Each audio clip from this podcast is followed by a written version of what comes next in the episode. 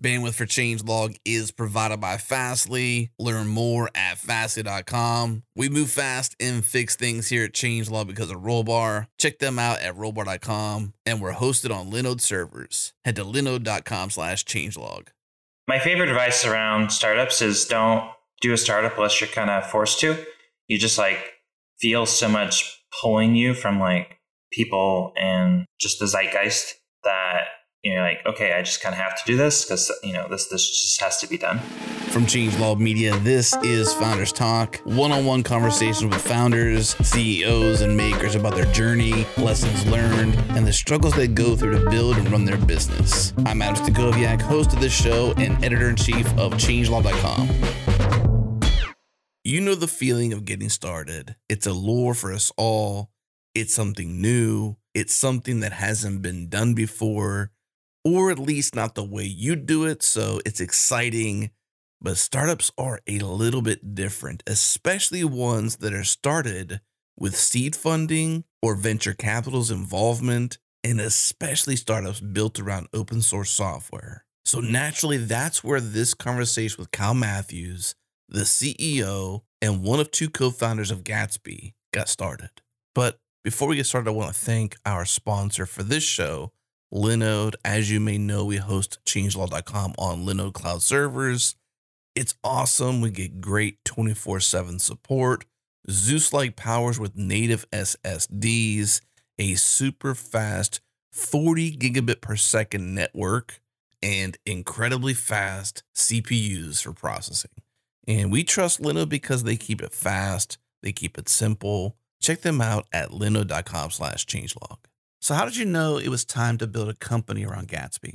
I mean, you never know something like that. Uh, I had kind of the inkling. I mean, I've done startups. I've either worked at startups or started my own stuff for you know pretty much my whole adult life, and so I had a pretty good inkling that Gatsby could be a startup. But in the past, I've just kind of jumped into stuff when it was very underbaked. And with Gatsby, I very deliberately uh, just told myself that I wasn't going to start a company until the evidence was very strong. For Gatsby, you so this particular case, what that evidence was was basically first, like I went full time on Gatsby, I just working on open source, like not a company yet, uh, two years ago, and so evidence one was just that I was able to find contract work around you know building things with Gatsby or even people paying me directly to make improvements to Gatsby. And I was able to, you know, pretty consistently find as much work as I wanted during that time. And so that was a strong indication that you know there was a lot of commercial value you know going around uh, Gatsby. Uh, and the second big indication was just uh, kind of the big, just the excitement and pickup um, around you know, V1S is getting closer to launch and when it launched. Um, there's just like a ton of people using it, a ton of people, you know, writing PRs. Um, and so it was very clear that it was getting very serious and sustained usage, which is also indication that, you know, that, that a company could be built around it. Uh, and also just that there were some big companies that were reaching out um, saying like, hey, we have serious problems with how we build websites and Gatsby and React and, and, and the other, you know, kind of parts of the stack that we, you know, is developing around Gatsby solve these really, really well. Um, and so this is another, you know, a strong kind of proof point that, uh, you know, the Gatsby ecosystem could sustain, you know, a large uh, company.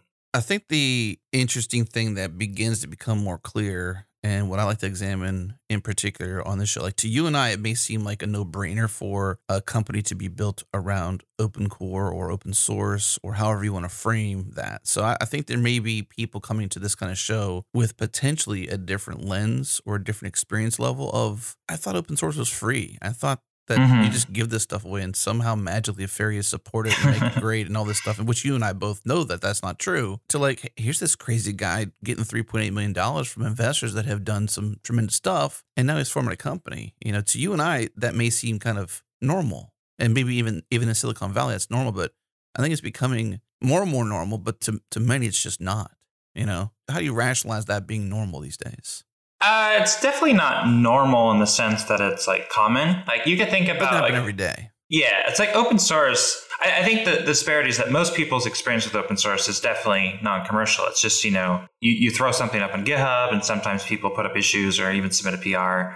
or you submit to you know PRs to other things and whatever. Um, but it, it, it's just there's a big spectrum of open source projects. They go from all the way from very simple, you know, like 50 lines of code that you know encodes a, a neat little algorithm that's useful sometimes, up to like incredibly complex projects that are like core infrastructure for you know thousands of other projects. Um, so yeah, so most most open source projects most definitely cannot you know they, they cannot support or sustain a company around them. They're just not valuable enough. Well, there's two problems. Like either they're not valuable enough or there's not an easy business model that can be built around it.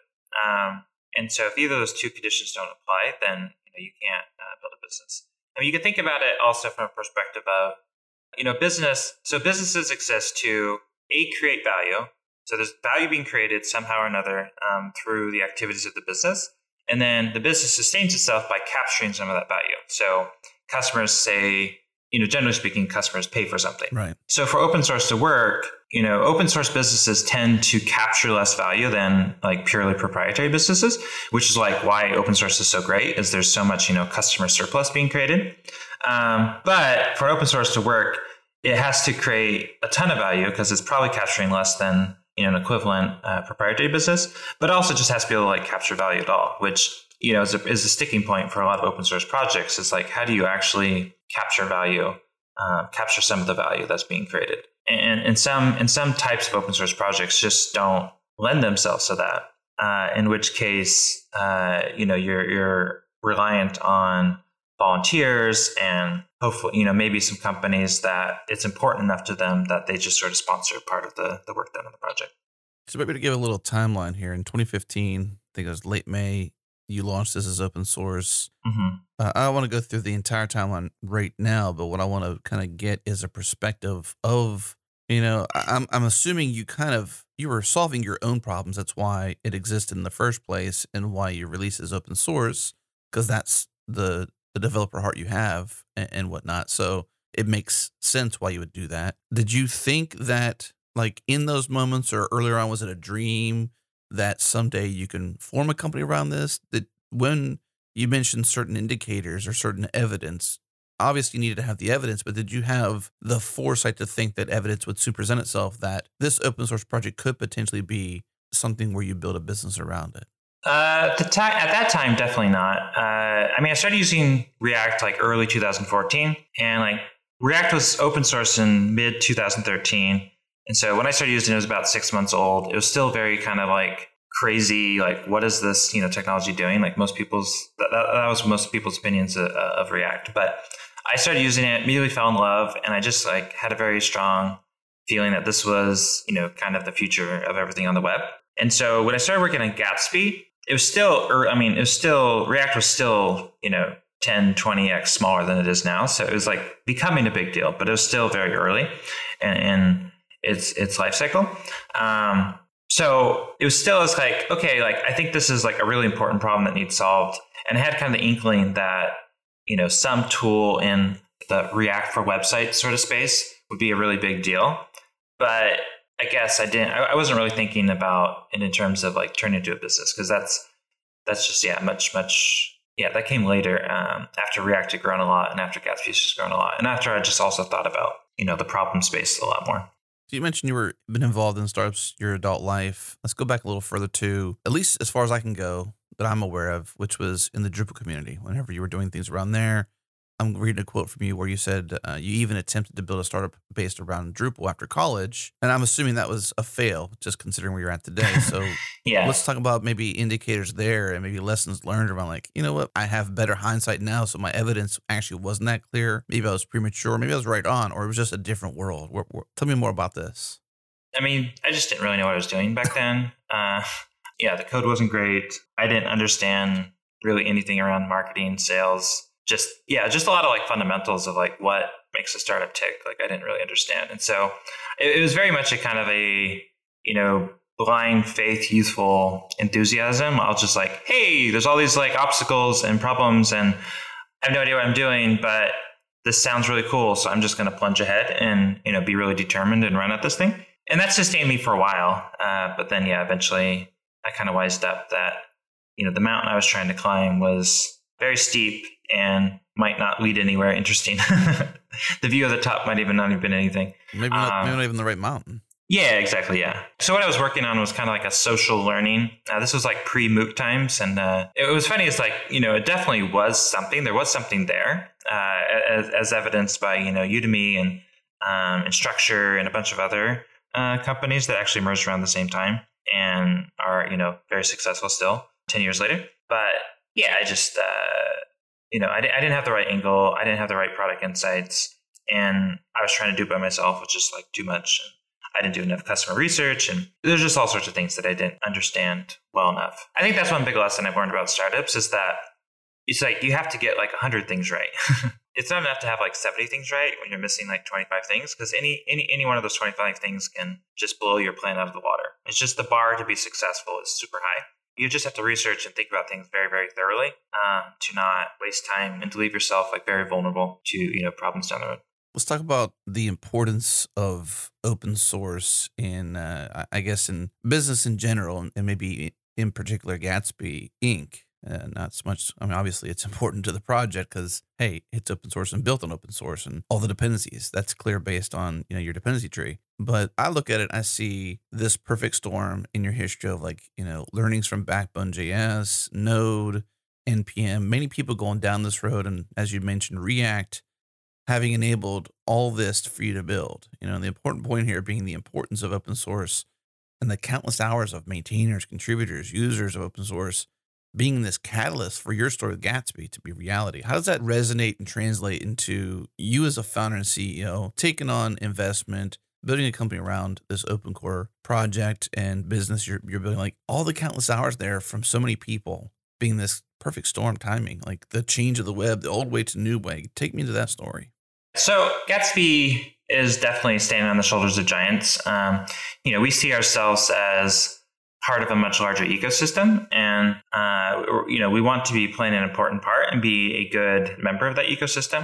Um, I, know, I, I have a strong appreciation for just how much you know everything we do is all dependent on so many other people, and that you know a lot of what makes a company successful is like forming good relationships with all the different parties, open source and other vendors, uh, individuals, and um, you know just making sure that everyone is aligned on where we're going and what's important and working well together.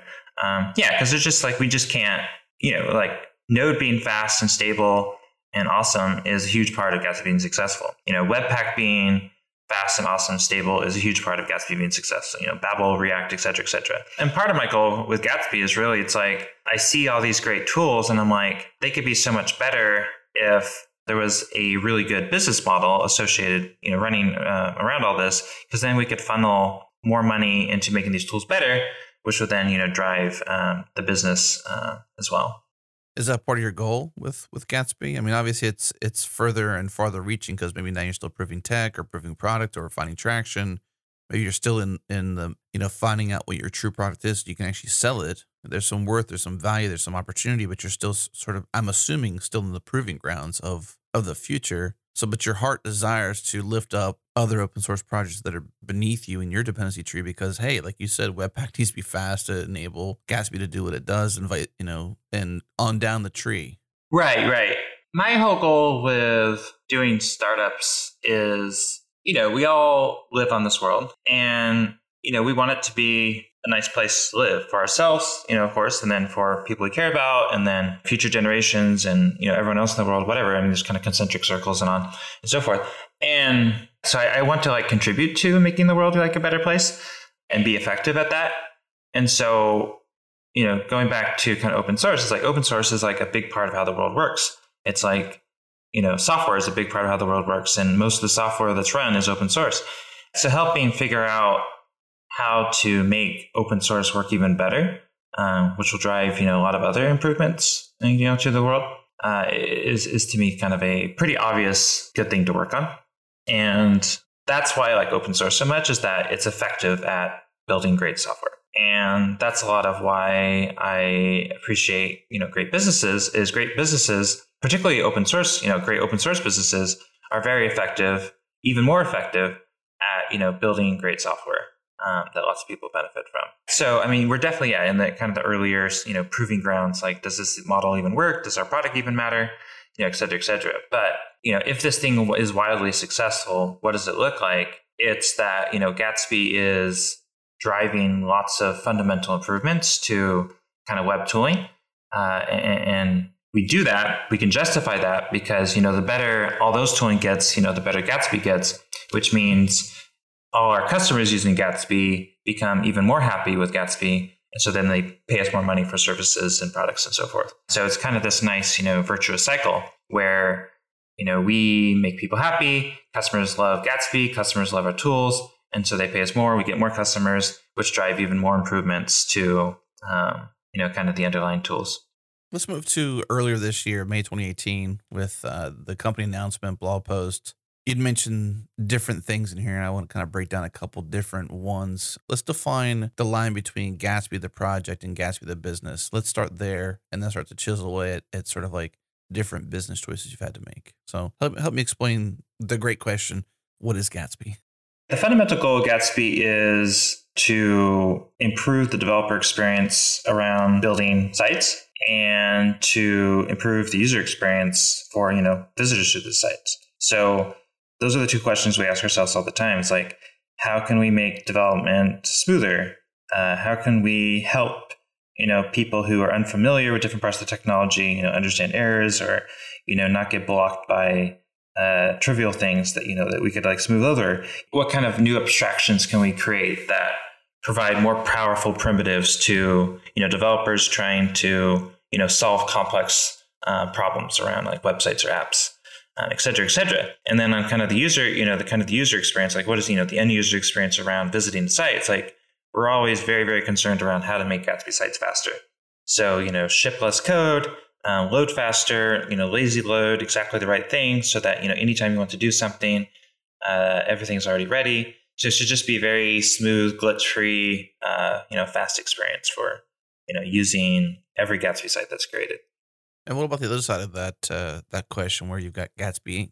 I mean, obviously you have to define a line because someone says, "Hey, Gatsby," they could be talking about the company, that they could be talking about the open source project, and at some point potentially some sort of product that may or may not be announced. You can help me unravel kind of where you know name choosing and and whatnot, how that starts to define like, hey, here's the project, here's the company, here's the products. You know, in in the naming scheme we've chosen, it could get confusing.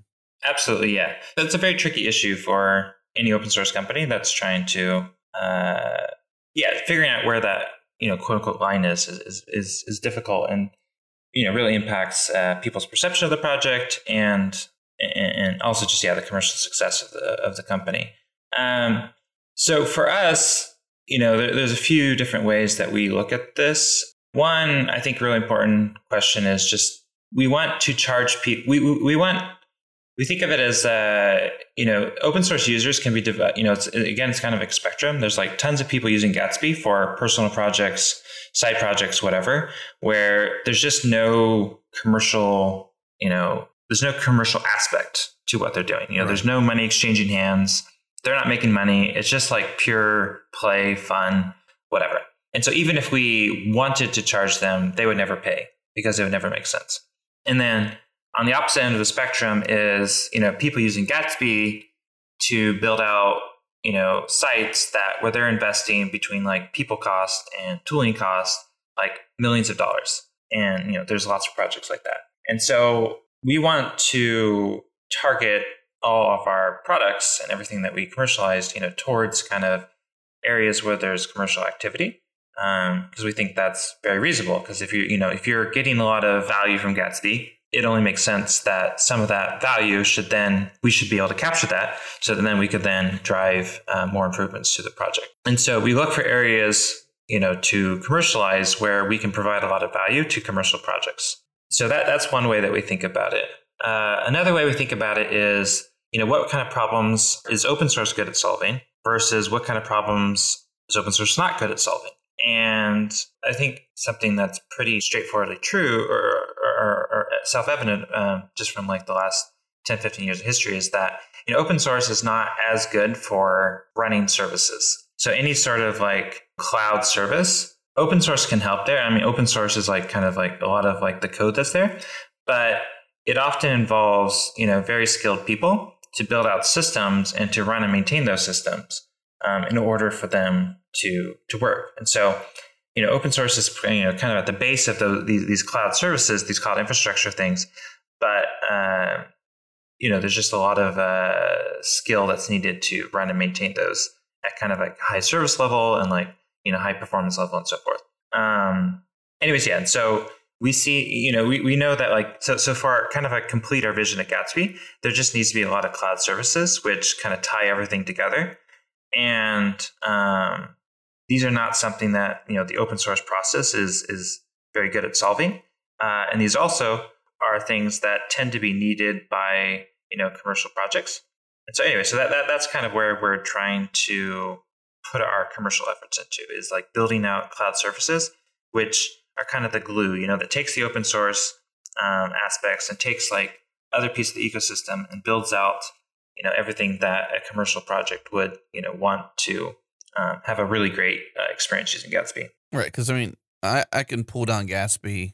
I can put it on DigitalOcean or Linode or name your name your server or cloud. I can do those things myself freely because it's open source. Is the whole point.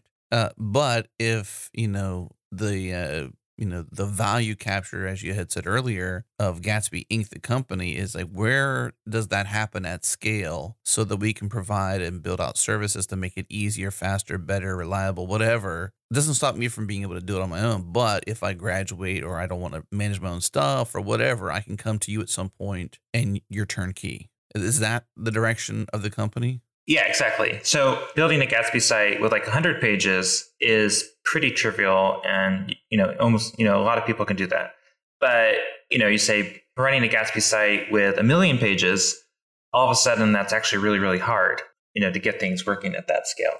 And there's also so so there's that aspect just like well how do you actually scale out Gatsby? Um, there's another aspect which is just like kind of the whole control plane as some people call it, you know, around an open source project. So, you know, you know, you work on a project, whatever, you just like stick some code up in GitHub and off you go. But what if you have 12 people who are all working on, you know, the same Gatsby project? And what if you're adding and removing, you know, teammates every so often and you need to like worry about permissions and you need to worry about who actually can deploy things and, you know, stuff like that. Um, once you get into that area, you know, you need some sort of system around managing um, access and deploys uh, etc. And uh, you know that's that's another um, thing that companies are definitely willing to pay for and is a valuable thing to offer. And and again, it's not something that's like really makes sense to uh, do an open source. You know, again, back to something that people like you and I may see, and it's less normal or visible to, say, folks who aren't engineers or software developers. The fact that you're an engineer and an entrepreneur in one, and that I believe that people like you have the ability to see opportunities where others do not see any opportunities simply because you're aware of of the technical implementations of something you see the visibility of like old ways of web and new ways of web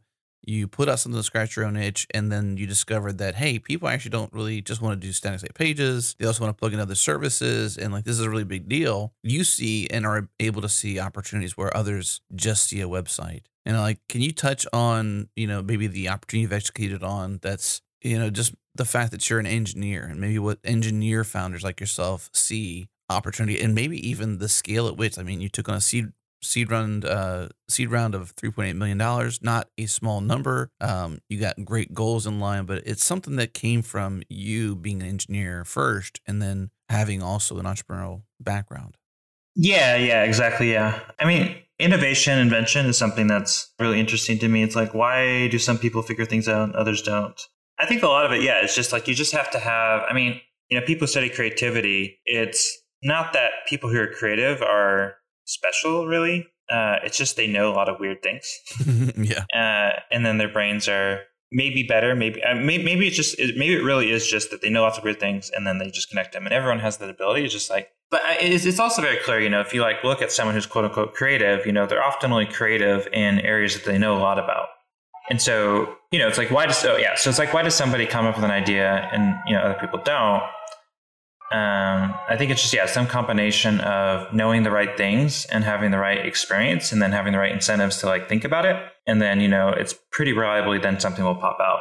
Uh, yeah, and I often like wonder like why isn't anyone else like working on this in the same way? And you know, I keep asking myself that question because it's like either either we're crazy and there's nothing here, or we're just you know for whatever reason nobody else has thought about this. And yeah, I think a lot of it comes back to yeah, that I just have like a very unusual combination of you know things I've experienced or things I know that most people don't. So like one of the big ones is as you touched on is being an engineer and kind of entrepreneur minded is you know fairly unique because a lot of engineers aren't you know interested in entrepreneurship and so you know there's lots of other engineers that saw that react was big and knew that it'd be a good thing for uh, you know react and websites made a lot of sense but then taking that the next step to saying oh well you know this could be a business is kind of a is kind of a, a leap that you know you need to be both interested in you know entrepreneurship and have a good sense of you know what kind of business models there are and like see the tech trends and then combine those all together.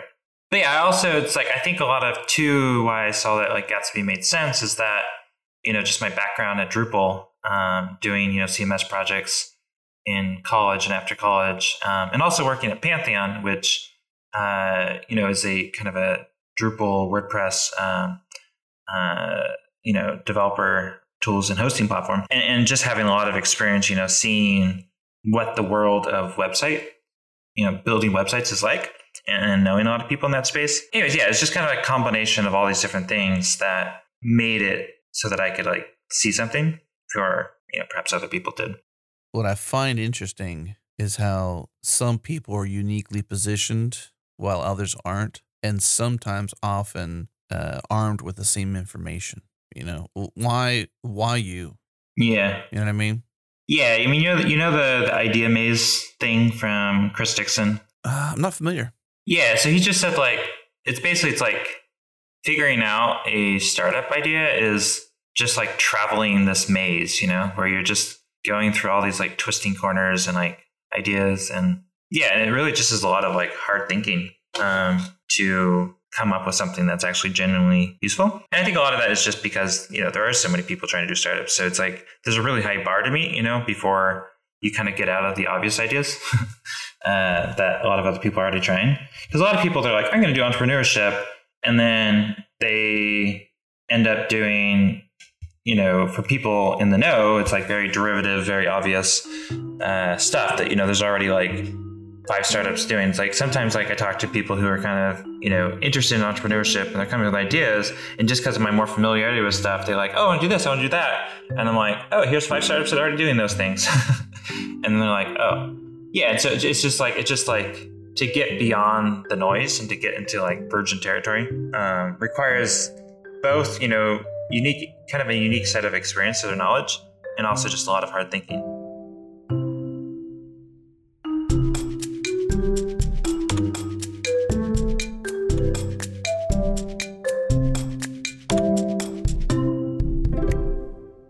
So you listen to probably several of our podcasts. The change log is our primary show. That's where things got kicked off. Then we began Go Time, JS Party, Founders Talk. This show has been around since 2010 and it's it's been a while. Like I had to pause the show for a little bit, but the point of this little segment here is to let you know that we have more than one show and uh, more importantly, you can subscribe to them all in one single feed. We call that the changelog master feed. If you're listening on a podcast client on your mobile device right now, you can go into your search parameters for finding a new podcast to listen to and search changelog master. You'll find it. You can subscribe to it. If you want to go on the web, you can go on the web at changelog.com slash master. And the cool thing is we release certain content only to the master feed. So some of our content hits all of our different shows, but some of our content only hits the master feed. So if you want exclusive content that isn't available anywhere else in any of the feed. Changelog Master is for you. Changelog.com slash master or search in your favorite podcast client for Changelog Master. Subscribe to it. Get all of our shows in one single feed, plus extras you can't get anywhere else.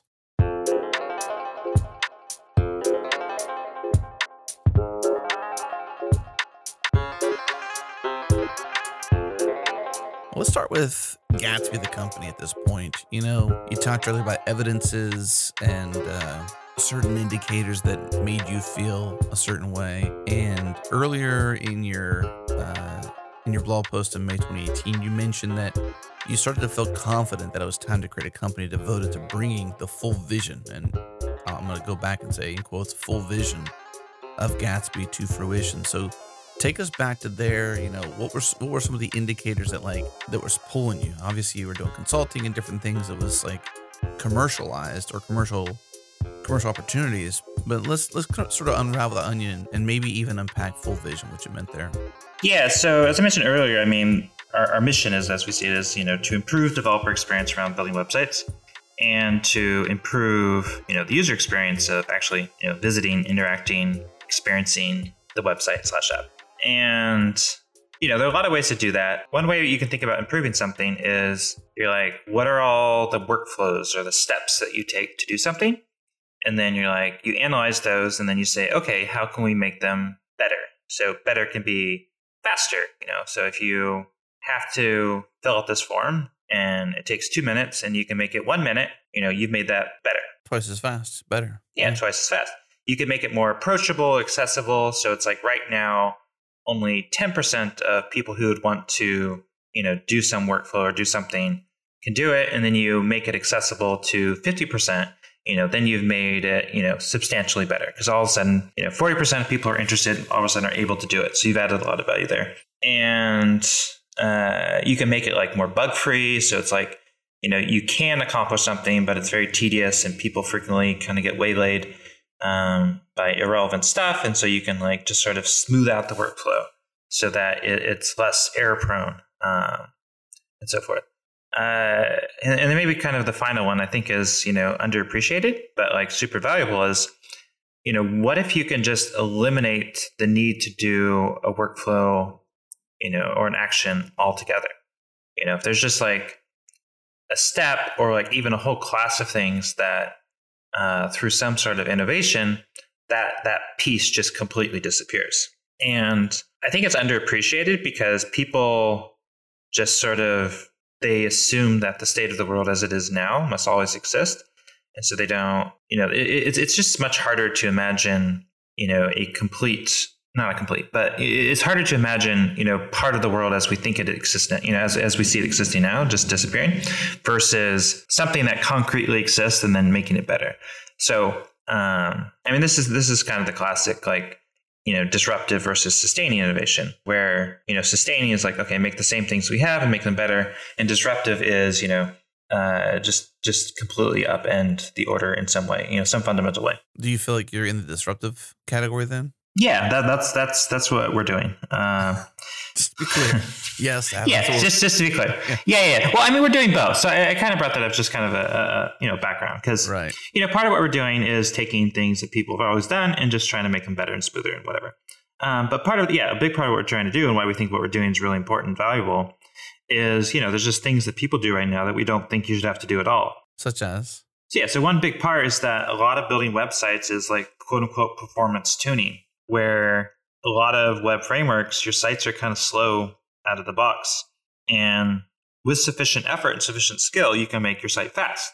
And our take is why shouldn't every site just be ridiculously fast out of the box? And then you only need to think about performance if, you know, you know, you're, you know, at, at kind of some extreme where, you know, you've like created a very complex page and then you have to worry about like lazy loading stuff or whatever. Um, so yeah, what if we could just eliminate the need to think about performance altogether, and all you have to do is just build something, and you can feel confident that it's going to be really fast. Another, another big, uh, you know, another big problem that people run into is you know running service, like running your website. Uh, you know, people spend like a ton of time, you know, setting up servers, setting up databases, um, monitoring them, you know, responding to outages, you know, responding to traffic spikes, you know, on and on and on. And we're like, why shouldn't, you know, scaling and running a website be completely a non thing? Like, why, why shouldn't it just be automatic? You know, that, you know, you, you can put up a website and it can go from 10 people visiting a day to 10 million people visiting it. And there's just, there's nothing more to do, you know? Because if you talk to a lot of like people experienced with like website launches, I mean, they just dread the launch because you know that they they they they've just experienced you know on the biggest marketing day of the year they launch a new thing and then there's some bug or whatever and the whole thing just isn't scaling and it's super slow and there's lots of errors and whatever. I can recall talking to Eran Hammer uh, several years back around Black Friday in in Walmart. You know, oh yeah, is, yeah. Is that an extreme example or a pretty relevant example?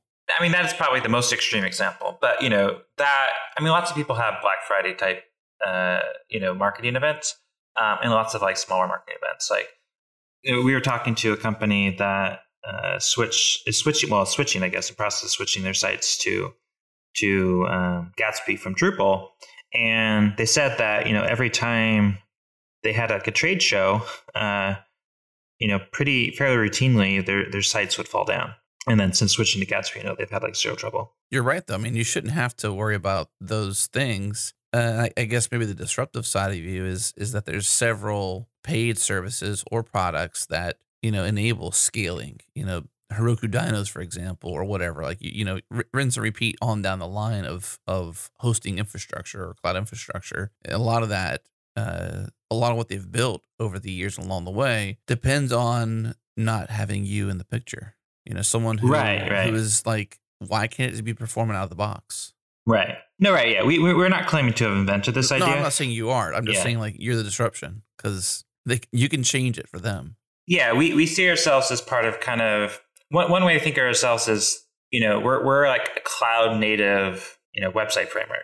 Or, you know, we could, th- or, or, or, you know, if you think like serverless, you know, we're like serverless websites where the whole premise of the cloud and even more so serverless is that you don't have to care about, you know, the underlying, you know, hardware that computation resources are available on demand and, and, and for the most part scale free way.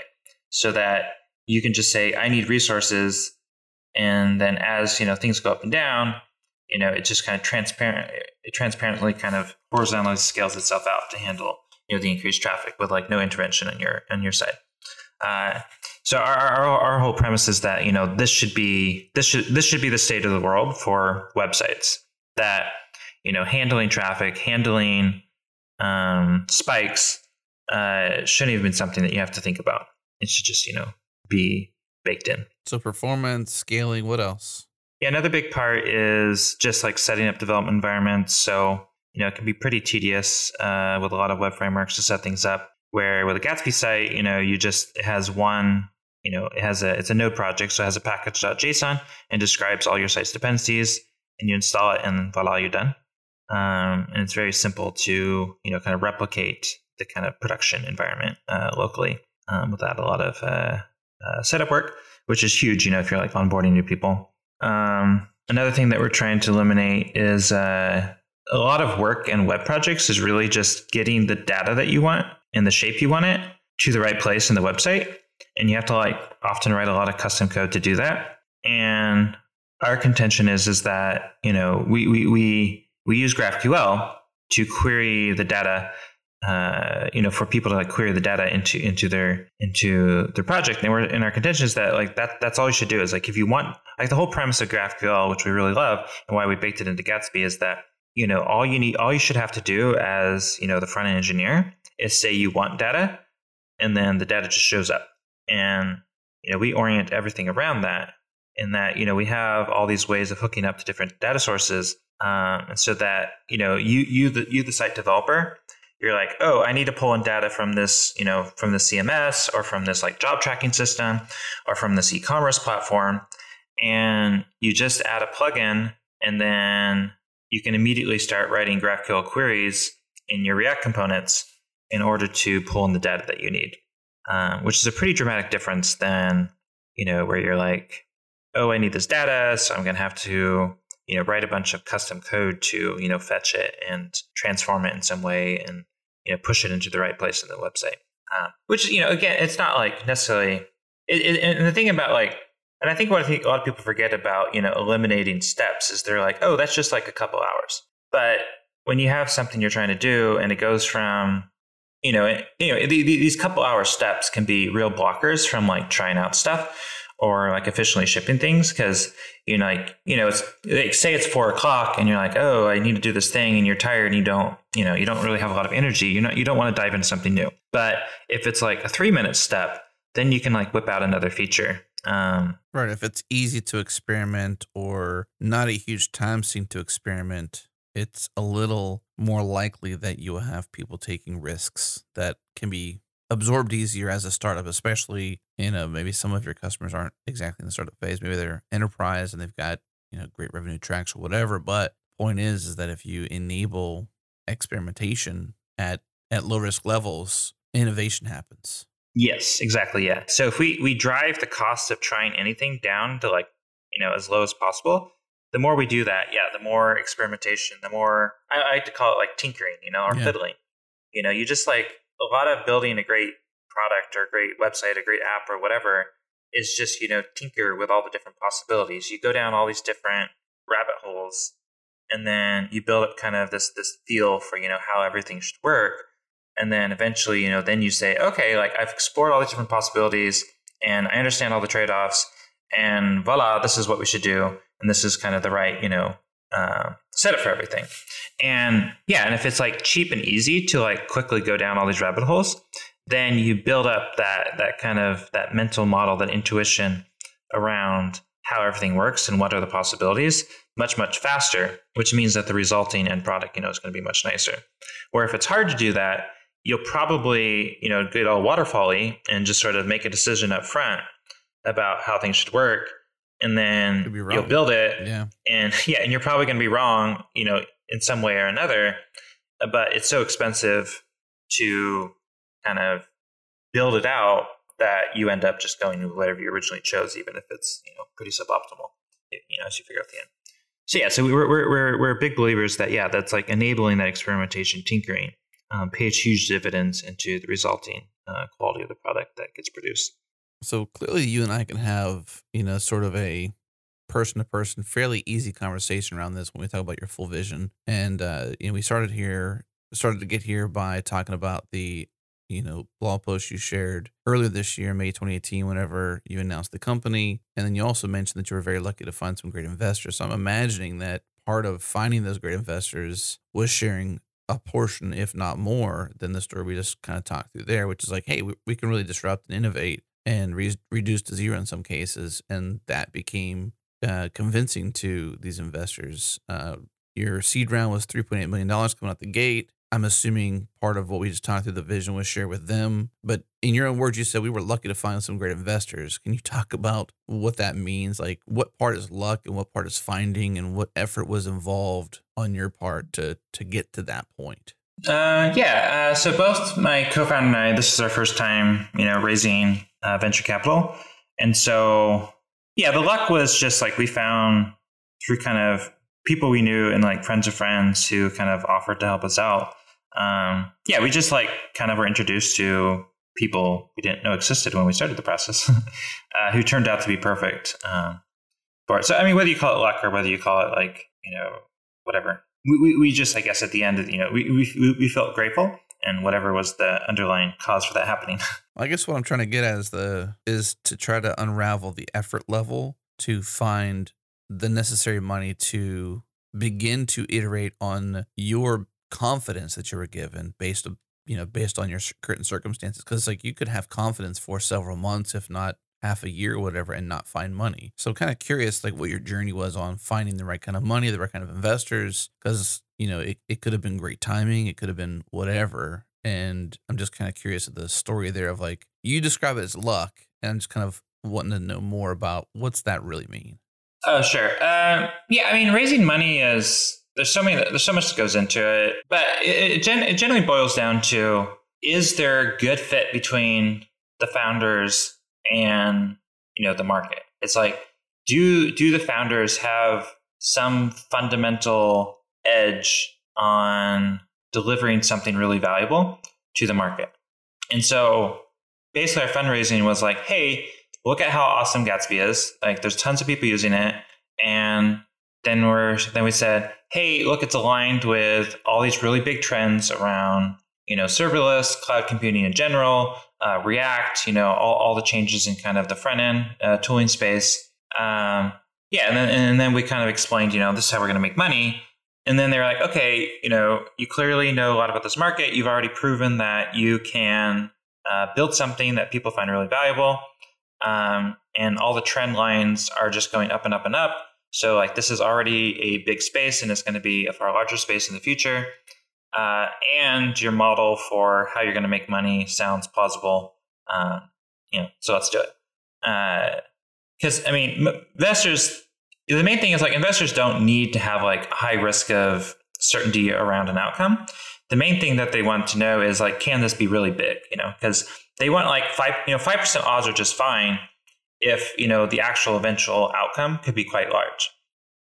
And so uh, I was kind of joking to uh, a friend when we were fundraising. It's like a lot of fundraising is just pretending to be a megalomaniac uh, and, and, tell everyone you're going to take over the world and like sort of believe it and then you know that will uh, that works. Because they, they just want to say like because investors get really frustrated with people who are like oh yeah we have the best plan like we're making tons of money this is so awesome.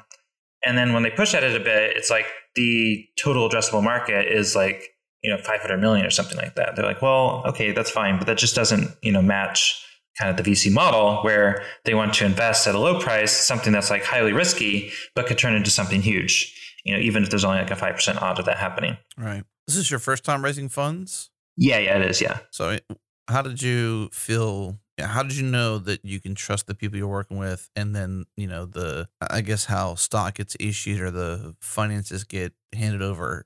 Were you scared? What, describe your personal demeanor in the process.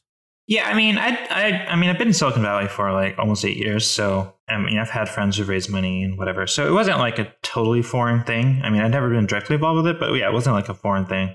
And I'd explored the idea before in the past, and like I've always read. I mean, I've read quite a bit about it. So the whole process was like reasonably familiar, um, at least like the outline. And then um, when we started like getting really serious about raising money, I mean, we reached out to different people that we knew and like met with them and they kind of gave us like a deeper crash course on like how everything was going to happen. But I mean, also we found just that like the VCs themselves are like very used to explaining how stuff works because they know that there's a lot of like you know they, I mean it's their thing every day and all day whatever. But you know they're very used to kind of first time uh, entrepreneur, well first time raising money entrepreneurs to come in and not know the process. So they're very used to kind of like explaining how things they work. Get you so fear, uncertainty, and doubt pretty easily. They, they kind of anticipate it, so they've got their, for lack of a better pitch, like, "Hey, chill out. We're gonna we got your back here, and here's how we got your back." Yeah, yeah, yeah, and like you know, like VC entrepreneur relationships can be adversarial, but those that tends to be when things go south later down the stage.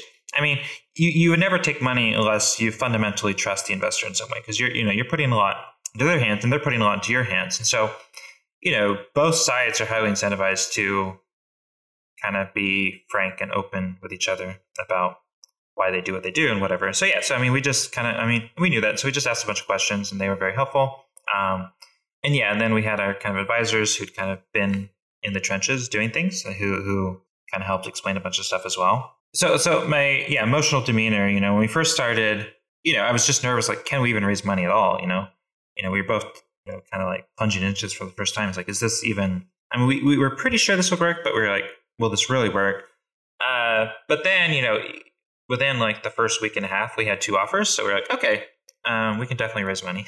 uh, so then at that point, it was more, you know, who should we, who should, who do we want to work with, and how do we figure that out? And so we just took a bunch of meetings with different VCs, and um, you know, asked lots of questions, and you know, ask our advisors, and then over time we kind of like okay, like we kind of understand you know what different you know what what kind of our range of options, and you know what it'd be like to work with them, uh, and then from that you know then we made our ultimate choice. What were your primary concerns, and maybe what were some questions you asked to ensure that your um, maybe not your visions align, but your interests in in partnering, because that's what a VC relationship is. It's a it's a partnership. It's a partnership based on funding, of course, but sometimes they even bring advisory roles to to the pitcher or connections. You know, what were what were some of your concerns and questions back to them that was like, I've got to ask them this, or things that got answered that you were like, okay, you're a perfect fit for us. Yeah, I mean, I think most misalignments between entrepreneurs and VCs is the entrepreneur actually doesn't really want to build, you know, like a rocket ship company that's going to grow very quickly for a very long time. Uh, because that's all VCs really want. I mean, that's all VCs want to invest in. And so I think a lot of entrepreneurs say like, "Oh wow, I have this cool idea," but either they haven't thought through it enough to, you know, understand whether it could be a kind of a very scalable startup, or secretly they don't want to be part of that journey, which can be kind of tumultuous. Yeah, and so you know maybe they convince yeah, so maybe they raise money, but then they don't act in a way uh, that will help their company grow quickly, you know, very quickly for a long time. And so because they're not acting like that, then the VCs get frustrated and start to be more kind of micromanaging and pushy and whatever. And then you have these like weird conversations where, you know, I don't know, whatever. The entrepreneur is not just not admitting their kind of real motivations for doing things or, or their real fears or whatever. Uh, and so kind of the relationship goes south because then the VC is like, oh crap, like I invested in someone who, you know, isn't interested in building out the kind of company that I was expecting that they were going to build out. Right. So having um, clarity and maybe even some clear expectations of, hey, I, I need money. I need roughly this amount for these reasons. And here's our pitch. And then they're like, well, I want an entrepreneur to invest in or an opportunity to invest in that aligns with this kind of growth model or this kind of speed or efficiency or whatever. And, and you're like, okay, we can, we, that works. We can do that. That's what we plan to do.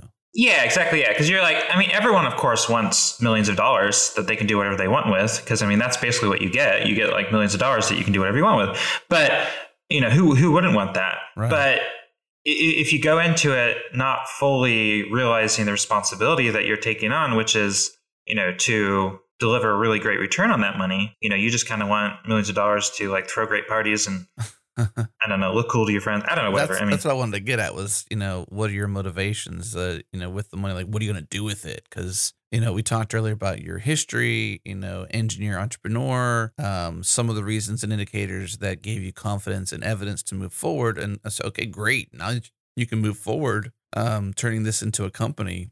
Are you capable? You know, do you want to?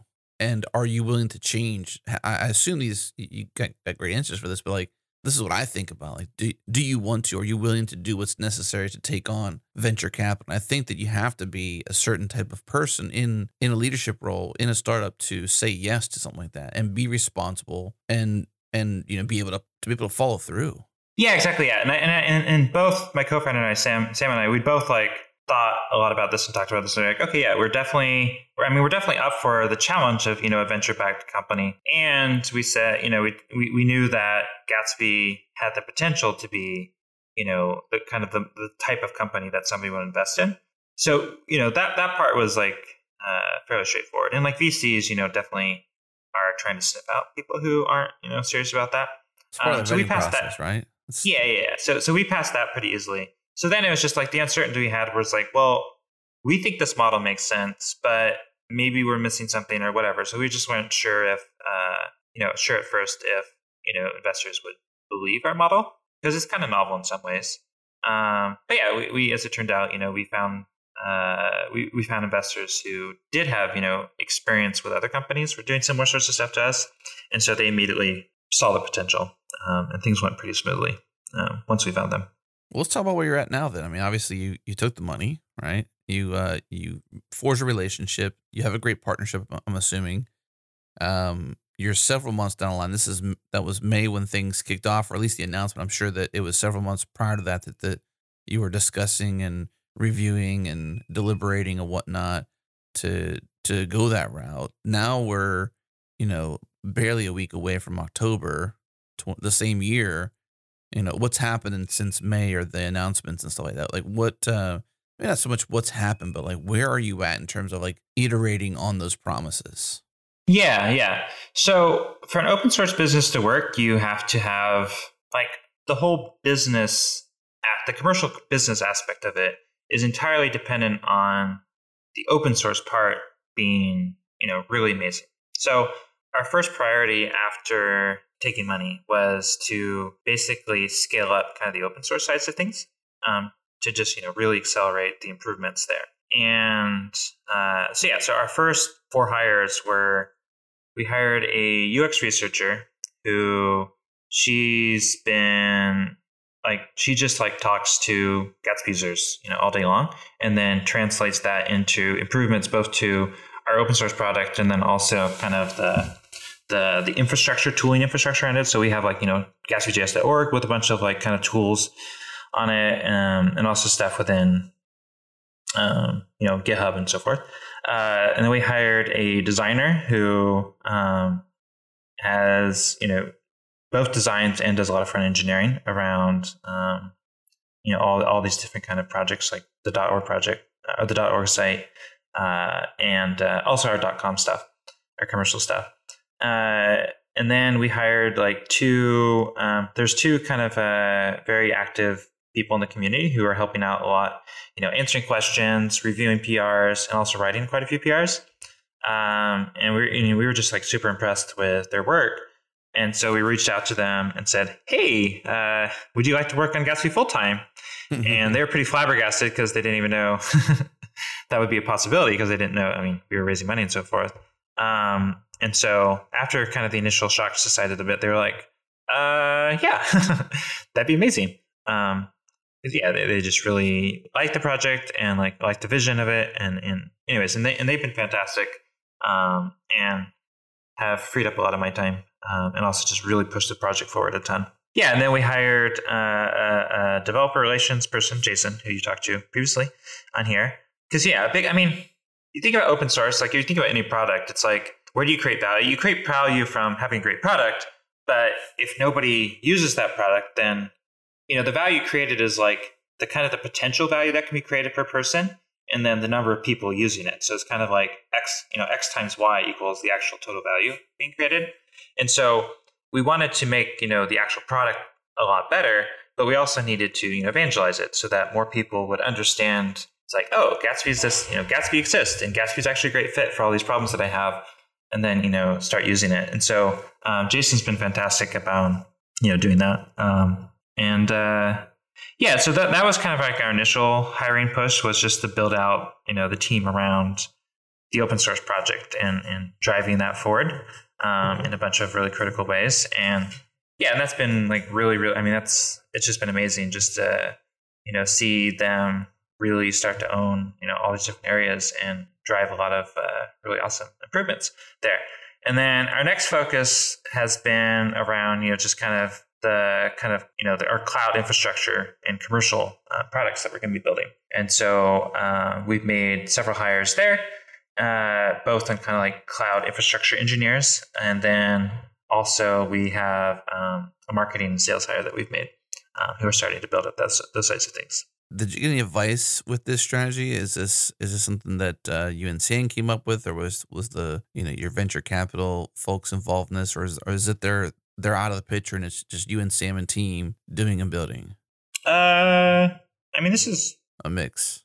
Yeah, sure. There's a mix too. Uh, I mean, I mean, this is this is a reasonably standard OSS growth you know strategy, uh, which is you know like I was saying, it's like you you have to have tons and tons of open source adoption before you can have a great business. So, I mean, that's why I didn't even think about, you know, starting a company until OSS growth was like quite a ways along.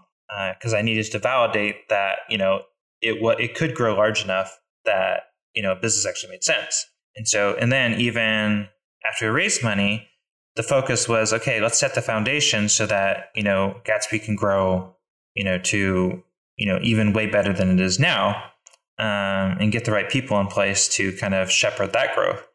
Uh, and then once you know that was kind of like sailing along, uh, then we started moving focus only then to uh, you know worrying about kind of the commercial side of things. It sounds like um, it sounds like you think it's common knowledge, and I would say potentially you know what you're doing what you've done. I would say that the reason why i think that this conversation on this podcast makes sense is that it's not common knowledge. You know that you know to you it seems because you're maybe you're so close to it and you're in it every day and that's all you think about it's common knowledge.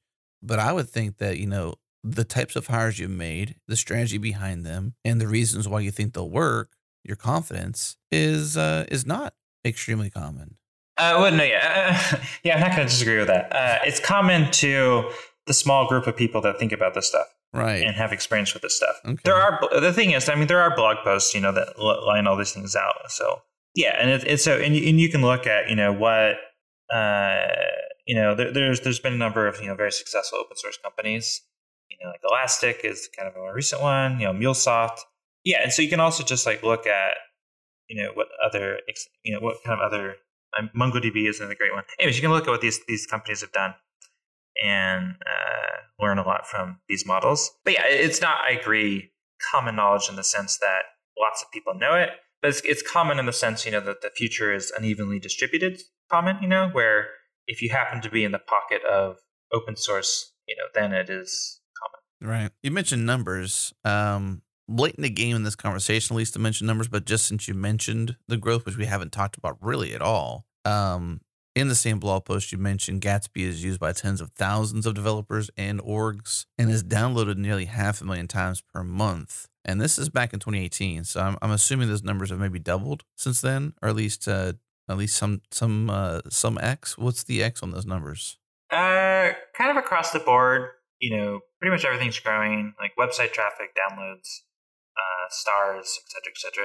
I mean, they're all growing like 15, 20 percent a month. Maybe personally, how are you transitioning? Because I mean, the, a lot of this conversation was in the thick of product and strategy, and parts of it uh, somewhat technical. And so, obviously, you're an engineer entrepreneur.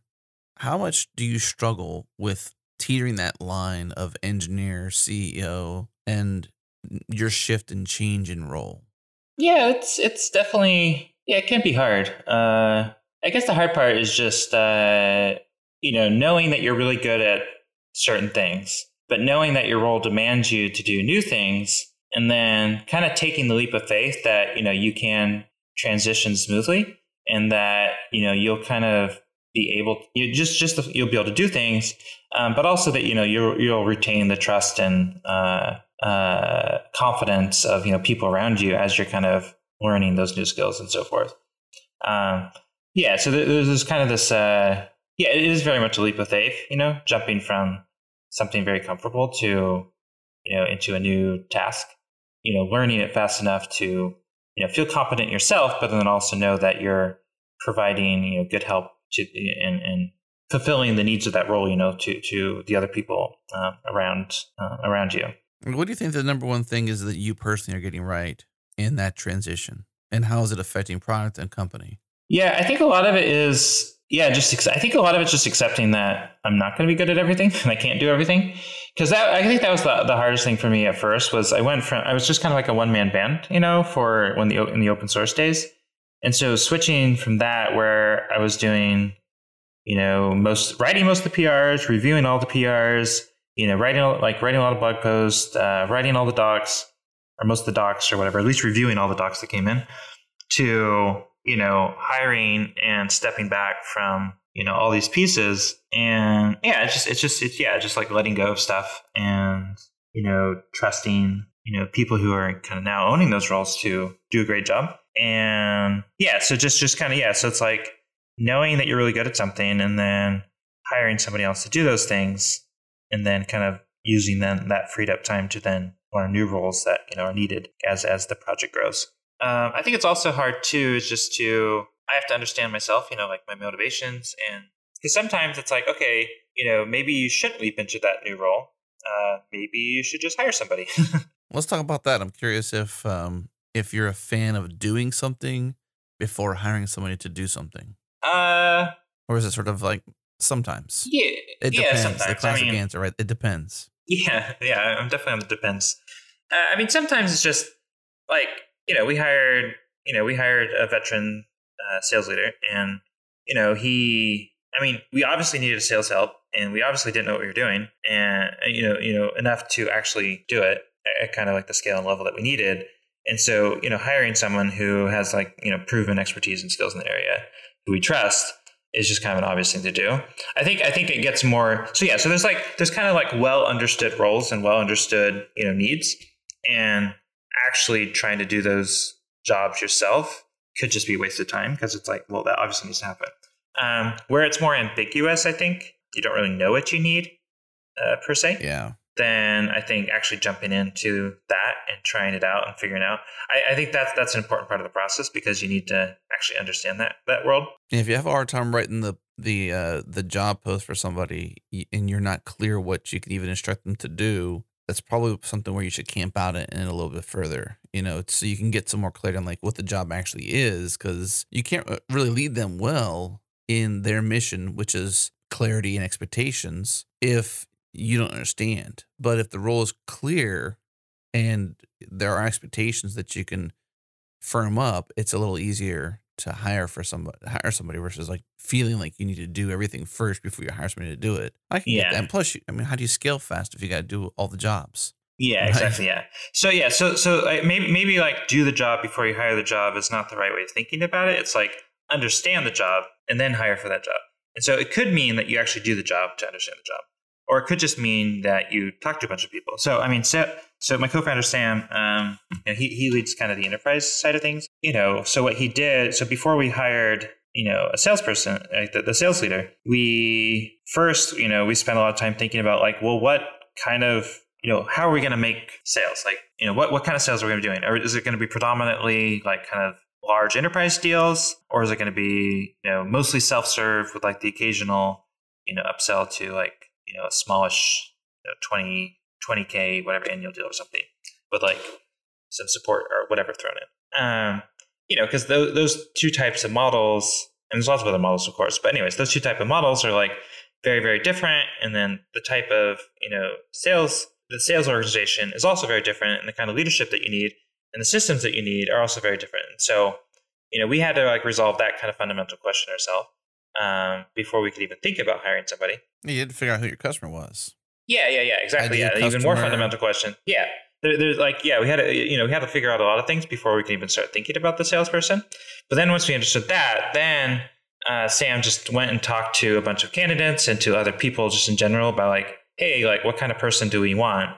And then you know that led to you know a lot of further refining of a kind of our ideal, our model of what an ideal candidate would be.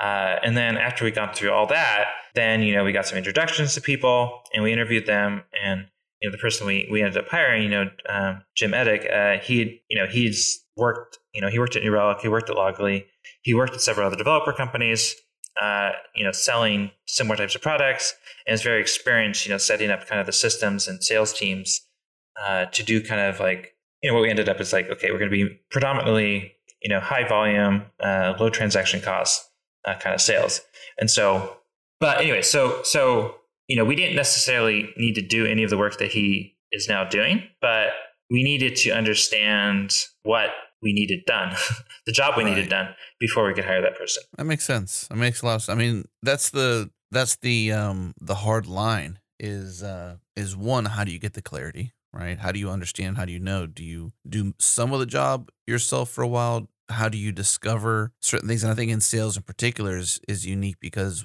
you got to understand what you are selling, and then two, who you can sell it to, and then three, how you can inherit repeat buys or good customer experiences or renewals and all these different things that are all unless you've done any sales whatsoever which i'm assuming you know when you took on vc funding you weren't quite there yet you were beginning that process you were still learning what you were building and who you were selling it to and all these things so you're still even probably to this day still iterating on some level of what you are selling and who you're selling it to and why even right right which I find very fascinating. Let's let's close with, and I don't even know if you have anything I want to ask you. Uh, we didn't uh, pre-rehearse any of this stuff, so I'm just curious. You know, what's on the horizon for you? What's you know unknown to anyone looking at Gatsby either as an open source user or somebody who's like, I can really see after hearing this conversation, checking this technology out or what you're doing, and potentially being a customer.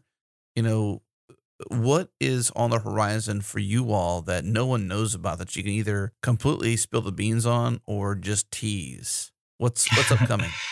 Yeah, so we're really excited about uh, kind of the the cloud tools that we're building because I guess you think about it as like the category we're in of you know static sites where you produce a site and then it's like files that are output. It's like it has some fundamental limitations uh, that make it you know basically unsuitable for all except you know a small percentage of sites. Uh, which you know right now like that you know the the the the, the, the percentage of the web that's running on kind of the model that we're working in is you know a half a percent, three quarters percent or something of websites. And what we're working on is going to make you know Gatsby usable for like 20, 30, 40x more websites. Um, so we're really excited to make that happen. And kind of the fundamental limitation is just around how fast you can build sites because uh, there's a build step. And so, you know, you make a change and then you have to like rebuild the site before it goes live. And our goal is to eliminate the build step altogether. That, I mean, it'll still happen, but it'll be like so fast that essentially won't even feel like there's a build process. And so we're working on making like Gatsby, you know, incremental builds, you know, be, um, you know, very quick, like, you know, sub five seconds. Yeah. So, I mean, it's a big research, it's a big R&D project. Um, and, and there's a lot of work to make it happen, but uh, we're very confident that we can do it. And, you know, once we make that happen, yeah, things are going to get really crazy. Very, very exciting. All right, Kyle, thank you so much for joining me today. Really appreciate you sharing so much. It's been awesome to talk to you. Yeah, yeah, likewise. Yeah, I'm really glad uh, we had this conversation as well. It's really fun. All right, that's it for this week's episode of Founders Talk. If you enjoyed the show, if you get any value from the show, do me a favor, leave us a rating or review in iTunes, favorite it on Overcast, or share it with a friend. Of course, I want to thank our awesome sponsors and partners, Rollbar, Linode, and Fastly. Fastly is our bandwidth partner. Head to fastly.com to learn more. And we're able to move fast and fix things here at Change Changelog because of Rollbar. Check them out at rollbar.com. And we're hosted on Linode Cloud servers. We trust Linode because they keep it fast, they keep it simple. Head to linode.com slash changelog. Founders Talk is hosted by me, Adam Stacoviak. Editing is done by Tim Smith. It's mixed and mastered by myself. Music is by the ever awesome Breakmaster Cylinder. And if you want to hear more episodes like this, subscribe to our master feed at changelog.com slash master or go into your podcast app and search for Changelog Master. You'll find it, subscribe to it, get all of our shows, as well as some extras that only hit the master feed. Once again, thanks for listening. I'll see you again soon.